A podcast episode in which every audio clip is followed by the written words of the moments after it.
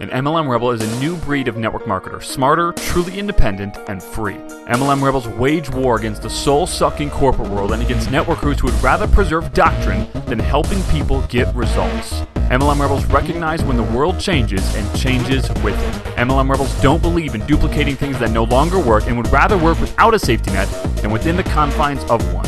MLM Rebels are only involved in opportunities that give everyone an equal playing field instead of a top heavy one. We don't care about the sacred cows of MLM. We don't care about the industry. We do not care about the way it's always been done. We care about people following their gut. We care about people being able to quit their jobs now. We care about people being with their family instead of their boss every day. We care about people being with their family instead of their team all day. We care about people living free. We believe a truly free networker has multiple streams of income.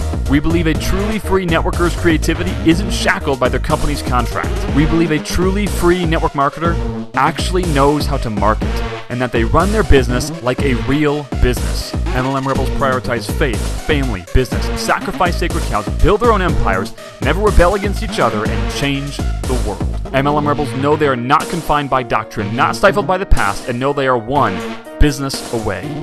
My name is Zach Spear, and welcome to MLM Rebels.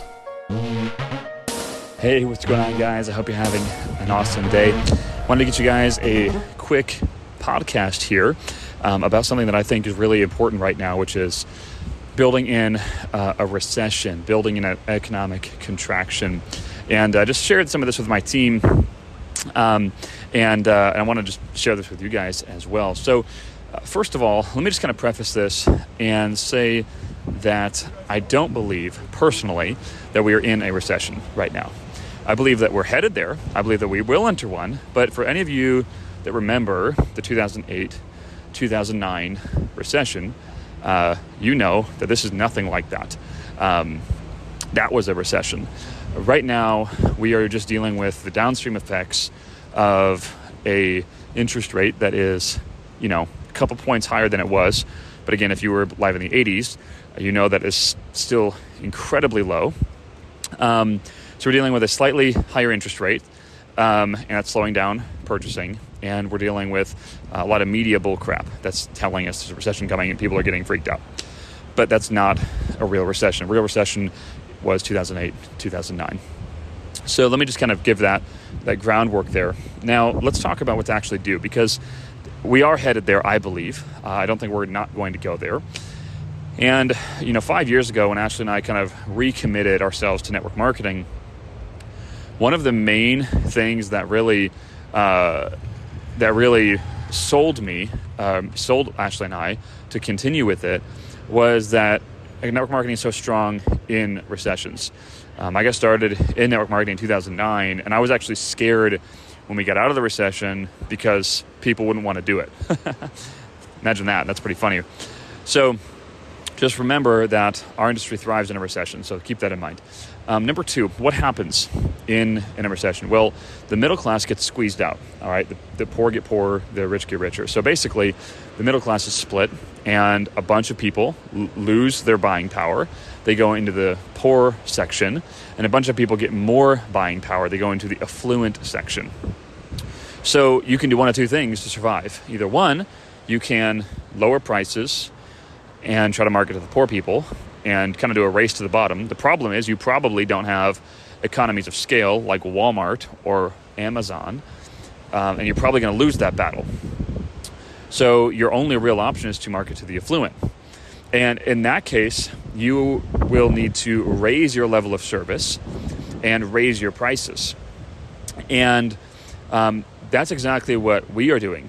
Um, now, we are keeping our, let's say, middle class products um, but we are offering specifically building uh, more affluent products, specifically targeted towards leaders and specifically targeted towards existing business owners that have already done well, and giving them a more white glove service at, that we can use at scale, or that we can, excuse me, deliver at scale.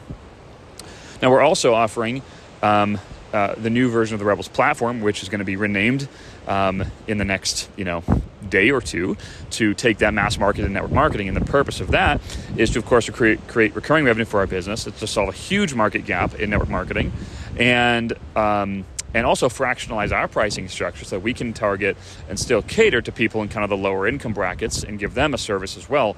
But um, but we're doing both. But a lot of people can't do both. We can do both because we've been in business for 15 years. We have a lot of uh, market knowledge. We are building a lot of, on a lot of the past. But if you're if you're not there, you, you can't build on a lot of the past, right? You just have to start where you're at.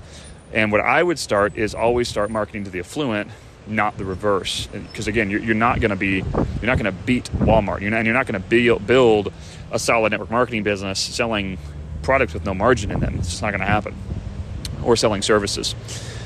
So recognize that. Um, and I just want to kind of drive this point home. I was talking to a guy yesterday. He was asking me for, he's a friend of mine from church, and they're starting to funnel. And basically, I told him a bunch of stuff. But one of the things I told him, he wanted to sell this huge freaking giant course and consulting for like $200. And I was like, bro, no, zero chance. I was like, this, you need to sell this for $2,000 and he just couldn't wrap his mind around it. And I kind of explained a lot of the stuff and explained other things, and he finally kind of took it in, right? Um, but uh, let me drive this home a little bit more. So, right now, uh, I'm looking at buying a new car. So uh, I have uh, two cars that I primarily drive. Um, one's a M5, one's an XB7 Alpina. And so combined value of these cars is probably somewhere around like $210,000, $220,000. And I'm looking to kind of consolidate these two cars into one car. And so the primary thing I'm looking at is uh, it's, a, it's called a TRX. It's, a, it's like a super truck, right? Whatever. The reason I tell you all this is because right now, um, if you were to go buy a new one, they sticker for like 105 grand. Uh, they all have markups at like $25,000 ADM markups, additional dealer markups. If you're to go buy a McLaren or a Lamborghini brand new, most of them have ADMs on them, additional dealer markups. How is that even possible in a quote unquote recession? It's because there's more people entering the rich category, and there's and and the, just as there are more people getting poor, there's more people getting rich. Okay, if you look at every, not every, but most big companies out there Apple, Microsoft, HP. I can go down a list for a long time. They get started in recessions.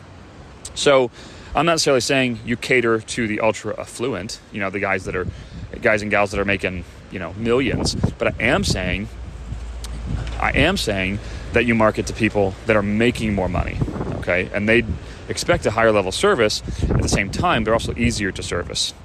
Um, when Ash, uh, uh, not too long ago, I bought Ashley a, a, a, pur, a, Gucci, a Gucci purse.